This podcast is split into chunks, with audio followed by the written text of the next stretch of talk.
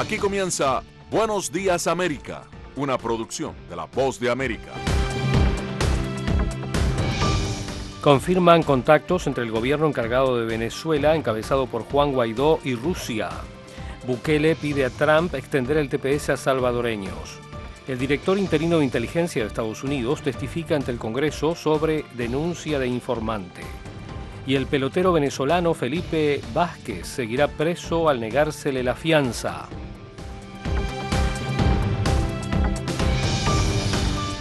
Hoy es jueves veintiséis de septiembre de dos mil diecinueve. Desde Washington le saluda Luis Alberto Facal.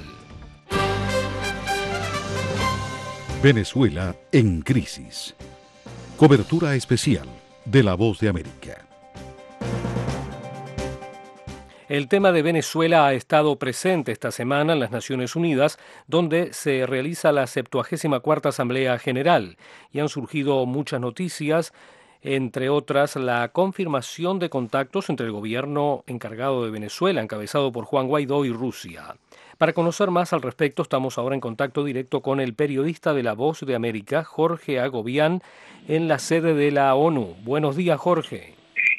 Buenos días, Luis, y a toda la audiencia de La Voz de América. Como lo mencionas, esta declaración nos la ofreció el representante estadounidense para los asuntos de Venezuela, Elliot Abrams, el día de ayer al salir de esta reunión entre el presidente Donald Trump con líderes de Latinoamérica. Lo que nos dijo específicamente es que ha habido contactos entre el gobierno interino de Juan Guaidó y los rusos, y aseguró o, o indicó que estos contactos y más conversaciones serían bastante, bastante útiles al final. También lo confirmó el representante diplomático de este gobierno encargado de Guaidó, Julio Borges, quien dijo a La Voz de América que ha habido conversaciones con Rusia, pero dijo que no son eh, conversaciones formales. Sin embargo, también indicó que en el marco de Naciones Unidas se le acercó al eh, canciller ruso y le dijo que es importante que sigan, eh, que nos sigan protegiendo a Nicolás Maduro. Todo esto en un contexto en el que el presidente en disputa, Nicolás Maduro, estaba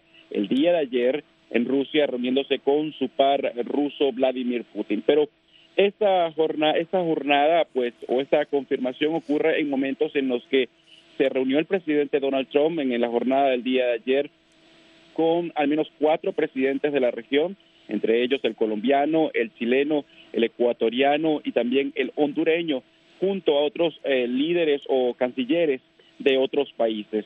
En esta reunión lo más importante que hay que destacar es lo que pareciera ser una ruta de sanciones aún más amplia contra el gobierno de, en disputa de Nicolás Maduro, ahora por parte de la comunidad internacional y de los países de la región, algo que pues eh, viene de la activación del tratado TIAR el día lunes, en la que se busca, al menos en el, el papel, imponer sanciones a funcionarios y exfuncionarios del gobierno en disputa de Nicolás Maduro. Jorge. También se, se, se anunciaron más eh, restricciones el día de ayer por parte de Estados Unidos.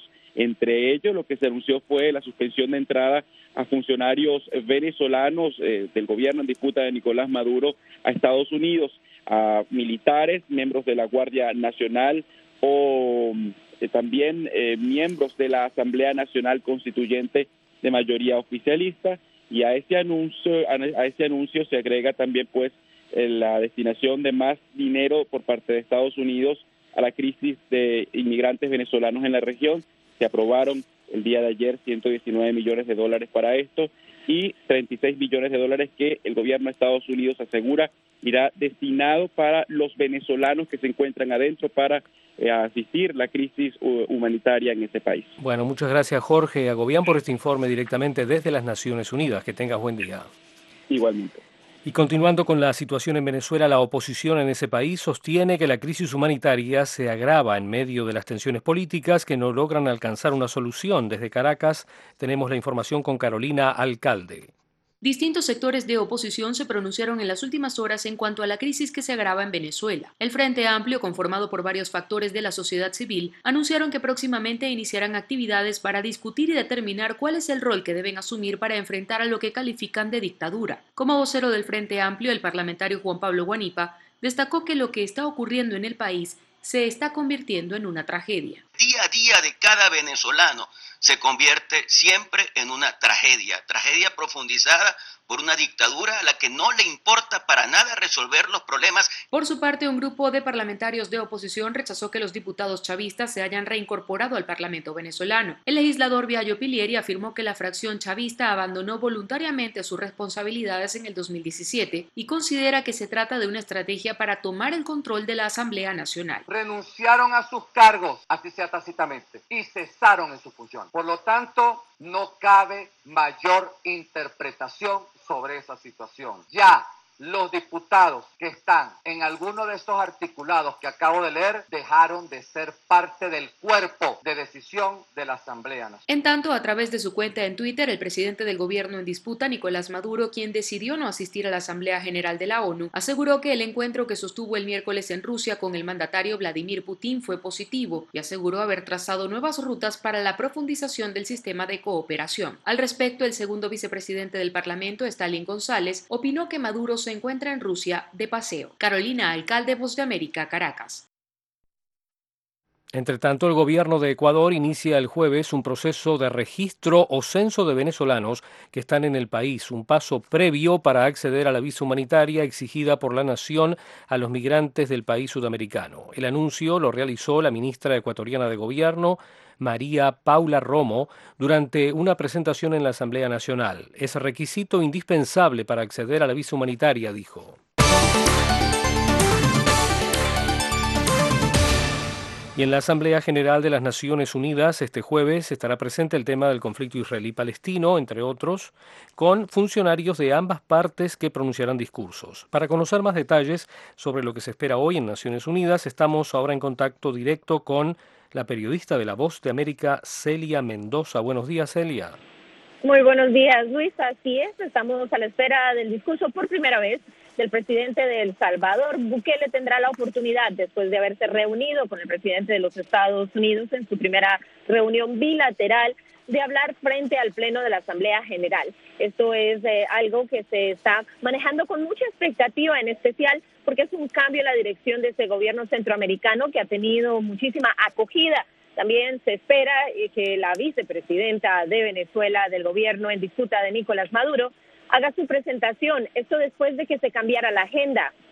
Inicialmente estaba programada para este miércoles y se espera que pueda hacerlo el día de hoy. Esto lo confirmó el canciller Jorge Arreaza. Sin embargo, hasta el momento, aquí en Naciones Unidas no hay ningún tipo de presencia física de esta diplomática, lo que podría llevar a algún cambio. Estamos a confirmación, por lo menos, de la Asamblea General en cualquier momento de si esto va a suceder. Mientras tanto, se espera también eh, que hayan reuniones del grupo de los no alineados, que va a ser fundamental en el tema de Venezuela por parte del gobierno en disputa de Nicolás Maduro, y los representantes de Juan Guaidó siguen aquí en Nueva York trabajando con diferentes organizaciones tras la reunión con el presidente Donald Trump para organizar ayuda humanitaria y un trabajo diplomático que busque que haya más reconocimiento de países alrededor del mundo. Celia, el presidente Iván Duque de Colombia eh, tuvo su turno ayer ante la Asamblea General. ¿Qué nos puedes decir a, al respecto?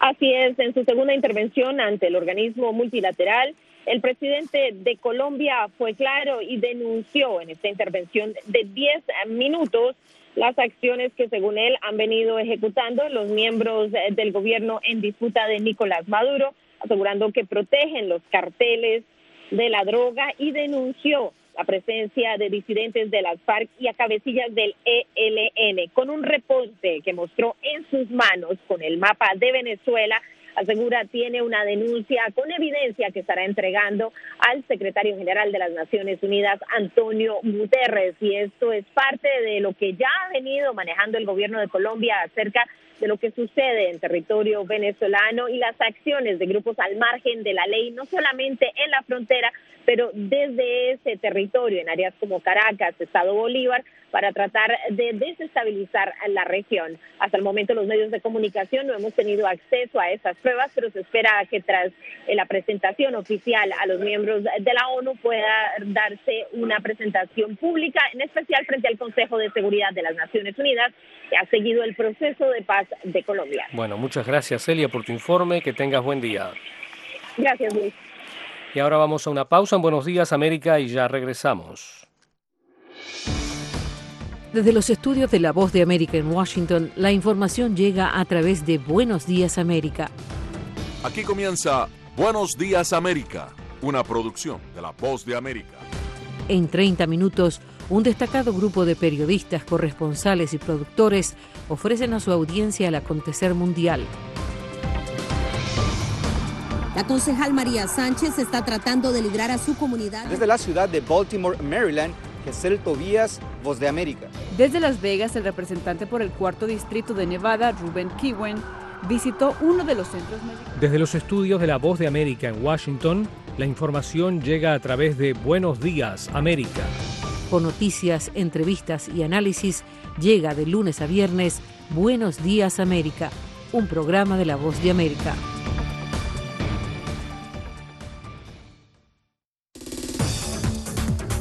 De lunes a viernes, La Voz de América te ofrece las noticias de los más importantes eventos deportivos mundiales a través de Deportivo Internacional. Comenzamos esta edición de Deportivo Internacional con la noticia del arresto. De las cámaras de televisión la siguieron por cada rincón en su visita a la capital de Estados Unidos. Las entrevistas. Si no me preparo bien ahora, no me daría tanto el físico para llegar a Roland Garros bien entrenado. Creo que tengo la actitud de enfrentar la competencia bien. Pero bueno, en general yo creo que los equipos hoy en día son bastante competitivos. Las jugadas. No hay duda que su desempeño en la cancha lo coloca como uno de los mejores deportistas del año. De lunes a viernes, Deportivo Internacional. Desde los estudios de La Voz de América en Washington. Continuamos en Buenos Días América en La Voz de América. El presidente de El Salvador, Nayib Bukele, pidió al mandatario estadounidense Donald Trump extender el estatus de protección temporal conocido como T P S para cerca de doscientos mil salvadoreños que viven en Estados Unidos. Carolina Valladares con la información.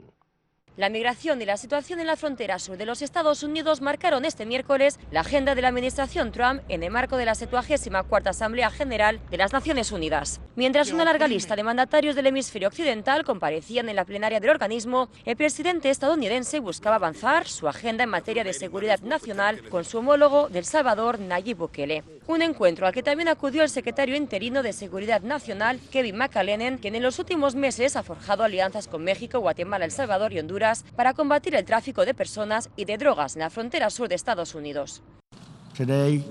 Hoy determinamos la necesidad de trabajar juntos para terminar con el tráfico de personas y el comercio de personas y poner a estas redes criminales fuera del negocio para siempre, a nuestro país. Puedo decirle sinceramente que estamos trabajando estrechamente con nuestros amigos en la región, incluyendo México, Canadá, Guatemala, Honduras, El Salvador y Panamá, para mantener la integridad de las fronteras y garantizar la seguridad y la prosperidad de nuestro pueblo. Pero si la administración Trump ponía el acento en la crisis en la frontera sur del país, el presidente de El Salvador, en entrevista con La Voz de América, minutos antes de la reunión, escenificaba uno de los puntos de desencuentro entre ambas administraciones. Ya lo hemos pedido, para nosotros es bien importante el estatus de esos ciento noventa y cinco mil, y ojo, no solo ciento noventa y cinco mil salvadoreños, hay doscientos mil hijos de, de salvadoreños que son además ciudadanos norteamericanos que serían afectados si termina el T P S. No, no, no hay condición, nosotros venimos a hablar con nuestro aliado, con nuestro socio, con nuestro amigo. Mientras tanto, a las afueras de la sede de las Naciones Unidas, decenas de salvadoreños y también algunos hondureños aprovechaban la presencia de Bukele para ejercer presión con miras a la renovación del T P S o en su defecto para que se les abra un camino a la ciudadanía estadounidense. Que queremos mandarle un mensaje al presidente otra vez más, que en este momento que estamos a punto de perder la protección eh, del T P S, queremos una reunión urgente para poder hablar de los esfuerzos que nosotros estamos haciendo en los Estados Unidos y los esfuerzos que él está haciendo o podría hacer para apoyar a que encontremos una solución permanente. De no haber un acuerdo en materia de T P S o cualquier otro alivio migratorio, se estima que casi doscientos mil beneficiarios actuales podrían ser deportados a partir de enero del próximo año. Desde Nueva York, Carolina Valladares, La Voz de América. El director interino de Inteligencia Nacional de Estados Unidos, Joseph Maguire, que había bloqueado la publicación de una denuncia de un informante ahora en el centro de una investigación de juicio político sobre las acciones del presidente Donald Trump, testificará públicamente el jueves ante la Comisión de Inteligencia de la Cámara de Representantes. El senador republicano por Carolina del Sur, Lindsey Graham, salió en defensa del presidente. Si está buscando una circunstancia en la que el presidente de Estados Unidos estuviera amenazando a Ucrania con cortar la ayuda a menos que investigara a su oponente político, estaría muy decepcionado. Eso no existe. Entonces, desde mi punto de vista, destituir a cualquier presidente por una llamada telefónica como esta sería una locura.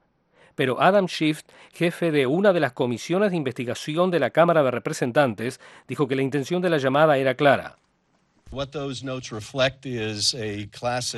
Lo que estas notas reflejan es una clásica extorsión mafiosa de un líder extranjero. Reflejan un presidente ucraniano que estaba desesperado por el apoyo de Estados Unidos, por el apoyo militar para ayudar a ese país en una guerra caliente con la Rusia de Putin. La Casa Blanca publicó el miércoles un resumen de la llamada telefónica que muestra que Trump pidió a los funcionarios ucranianos que investiguen al ex vicepresidente de Estados Unidos, Joe Biden. La Voz de América presenta.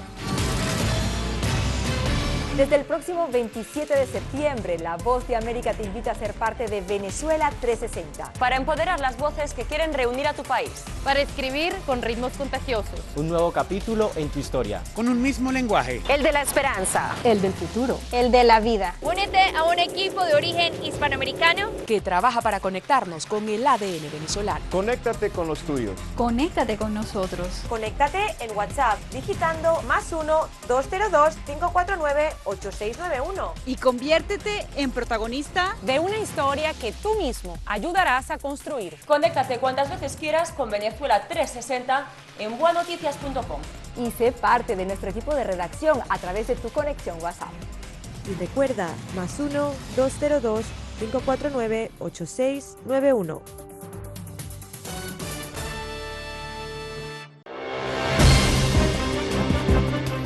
Les saluda Gonzalo Abarca y quiero invitarles a que escuchen de lunes a viernes Foro Interamericano, las noticias. Lo que sí podemos saber ahora es que la policía está en el lugar para investigar los disparos. Gracias, Gonzalo. La situación que se está presentando en este momento no tiene nada que ver con la... No se sabe a ciencia cierta cuántas personas están dispuestas a salir a manifestarse. Lo que sí podemos saber, Gonzalo, es que no hay documentos que sustenten lo que piden algunos. El análisis. Y incluyendo eliminar, esto es muy importante, eliminar esos tres años que a veces tienen que salir las personas para separarse de la familia. Correcto. Y volver a regresar después. Entonces ella quiere unir a la familia. El debate. El Partido Republicano está en crisis. No es el, el partido, partido Republicano, el partido tenía republicano, dos candidatos hispanos, un afroamericano. Todo en un solo lugar.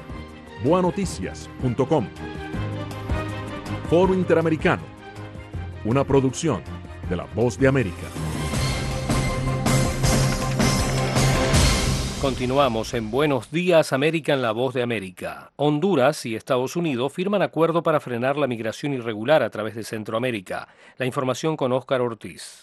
Luego de reuniones entre los gobiernos de Honduras y Estados Unidos, se logró la firma de un acuerdo migratorio que buscará controlar la migración irregular hacia ese país. Tras la firma, el presidente de Honduras, Juan Orlando Hernández, manifestó. Bueno, hemos venido trabajando desde hace ya varias semanas, diría yo meses, pero las últimas semanas ha sido un trabajo intenso. Hemos llegado a un acuerdo que tiene que ver con ejes importantes. El eje migratorio, seguridad, haciendo énfasis en seguridad fronteriza, el tema de oportunidades de empleo de nuestra gente aquí en Estados Unidos, con varios tipos de visas de trabajo, y también el tema de inversiones, que para nosotros es importante. Por su parte, el analista Raúl Pineda opina que Honduras una vez más queda sujeto a tratos comerciales. Es gravosísimo para Honduras, porque no hay trabajo, no hay recursos para educación y tampoco para salud. Y eso implica que todo ciudadano que pida asilo a Estados Unidos debe esperar la respuesta en el tercer país seguro, en este caso Honduras. Y esa respuesta puede tardar años. Y el país eh, recipiendario, es decir, Honduras, no puede ni expulsar a estas personas, ni devolverlos a sus países de origen, ni negarles trabajo, educación y salud. La firma se realizó en una reunión que sostuvieron ambos mandatarios después de un encuentro de presidentes en Nueva York. Óscar Ortiz, Voz de América, Honduras. Sanciones de la Unión Europea contra el gobierno de Daniel Ortega afectarían la economía de los nicaragüenses, según el ex embajador de Nicaragua ante la Unión Europea, Daliana Ocaña, desde Managua, con los detalles. Las sanciones que podría imponer la Unión Europea sobre el gobierno de Daniel Ortega afectarán directamente el bolsillo de los nicaragüenses, pues ponen en riesgo el acuerdo de asociación comercial A D A con el organismo europeo, lo que sería un golpe fatal para la ya convaleciente economía nacional. Esa es la opinión del ex embajador de Nicaragua ante la Unión Europea, Roger Guevara. Lo que complica aún más al interior la vida de los ciudadanos, puesto que esta preocupación de Europa viene a establecer con claridad que una suspensión de Nicaragua del acuerdo de asociación puede crear mayores dificultades para nuestros productos tradicionales de exportación, donde Europa es comprador. La advertencia de Guevara surge luego de que se anunciara que la Unión Europea se puso de acuerdo finalmente sobre el marco jurídico necesario para aplicar sanciones ante las constantes violaciones a los derechos humanos en el país, un tema al que el diputado sandinista Wilfredo Navarro restó importancia. ¿Quién dice si lo, lo que está viendo no le han puesto ni sanciones ni a Maduro y van a ponerle sanciones a Nicaragua? Esas son chochadas que andan diciendo, no le hagas caso. No, lo que pasa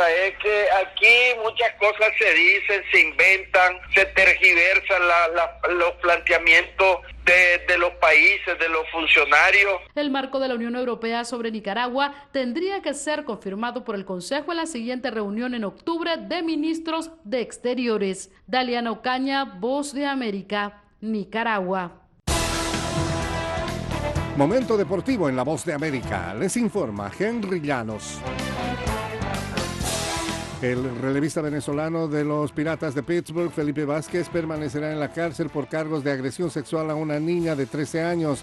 Así lo dictaminó el miércoles un juez de distrito del condado de Westmoreland. El juez eh, Charles de Moore negó la solicitud de fianza a Vázquez, quien fue detenido la semana pasada por cargos en dos estados. El lanzador, que llegó a la corte encadenado de pies y manos, no respondió las preguntas que le gritaban los periodistas cuando salió del auto policial para ingresar al edificio.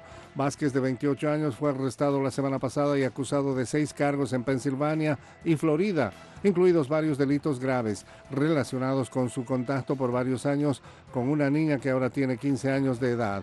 Un juez le había negado una primera solicitud de libertad bajo fianza en Pensilvania, donde los cargos incluyen agresión sexual, contacto ilegal con un menor y corrupción de un menor y agresión indecente. En el estado de Florida, donde ahora viven la víctima y su familia, el lanzador enfrenta cargos por solicitar sexo a un niño, por conducta sexual ilegal usando una computadora o dispositivo y entregar material obsceno a un menor.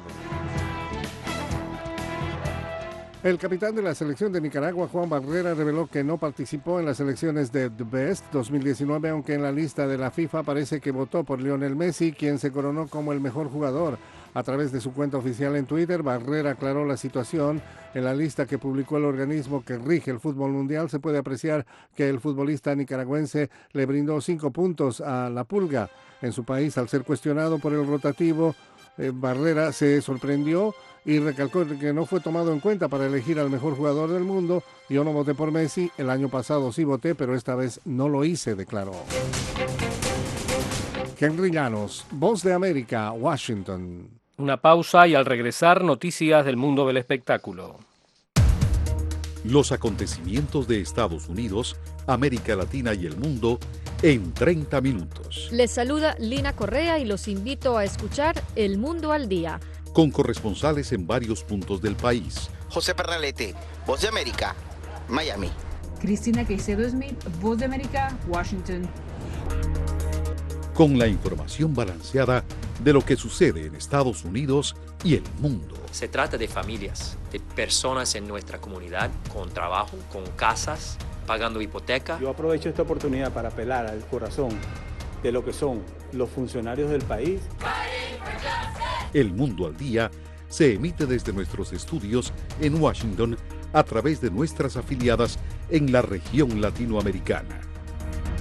Los espero de lunes a viernes a través de La Voz de América.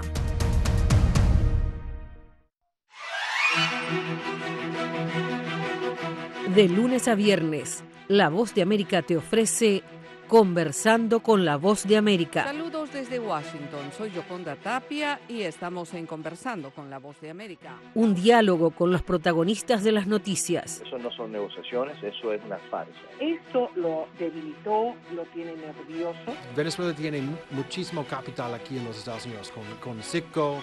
Los expertos. Las compañías que importan esos productos lo que van a hacer es trasladar el costo de los aranceles al consumidor. Creo que es súper importante acotar que estamos hablando de una clase con medios de vida agotados. En ningún momento en esos nueve minutos y medio hubo mención alguna de terrorismo. Conversando con La Voz de América. De lunes a viernes a través de nuestras afiliadas en la región. Conversando con La Voz de América. Hello, my name's Forrest, Forrest Gump. Alejandro Escalona, Voz de América. El actor Tom Hanks recibirá un Globo de Oro por su trayectoria artística. La Asociación de Prensa Extranjera de Hollywood anunció el martes que presentará al actor y productor el premio Cecil B. DeMille en la ceremonia de los Globos de Oro en Beverly Hills el cinco de enero de dos mil veinte. I'm Forrest, Forrest Gump. She was my most special friend, my only friend. Hanks, de sesenta y tres años, tuvo su primera gran oportunidad cinematográfica en Big en mil novecientos ochenta y ocho, interpretando a un adolescente que se despierta para encontrarse en el cuerpo de un adulto. Luego ganó Óscar y Globos de Oro consecutivos en mil novecientos noventa y cuatro y mil novecientos noventa y cinco por sus papeles en Filadelfia y Forrest Gump. David put me on a thing called the All-America Team. It's a beautiful day in this neighborhood. La próxima película de Tom Hanks será en noviembre en el papel del muy querido presentador de televisión mister Rogers en Un hermoso día en el vecindario. Please won't you be my neighbor. Hanks también ha protagonizado más de ochenta películas, incluyendo Sleepless in Seattle y Private Ryan, y es la voz del vaquero Woody en la franquicia de Toy Story. El premio Cecil B. DeMille se otorga anualmente a un actor, director o productor que haya tenido un impacto duradero en la industria del cine. Steven Spielberg, Meryl Streep, Oprah Winfrey, Jeff Bridges y Harrison Ford han recibido la distinción. What are you thinking about? De segunda en taquilla después de la adaptación a la pantalla grande de la serie televisiva Downton Abbey, The King and Queen are coming to Downton.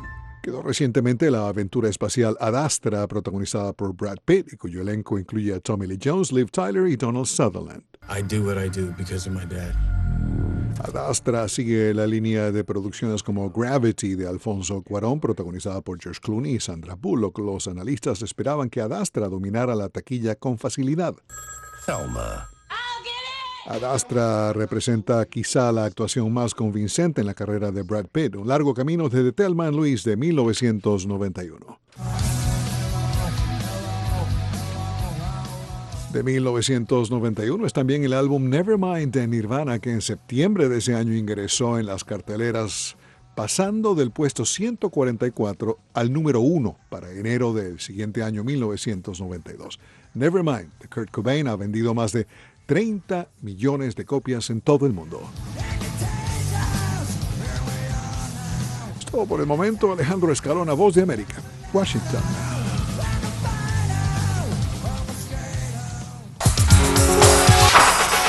Y al final de Buenos Días, América, el expresidente de Francia, Jacques Chirac, ha muerto a los ochenta y seis años.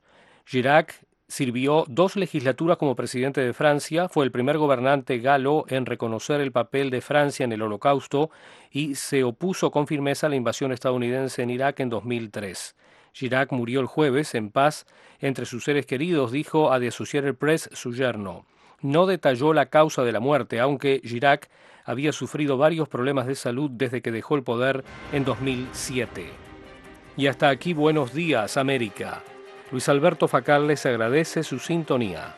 Nos acompañaron en la producción Henry Llanos y en la sala de ingenieros Wojtek Zorniak. Los invitamos para que visiten nuestra página web boa noticias punto com y síganos en Twitter en arroba boanoticias.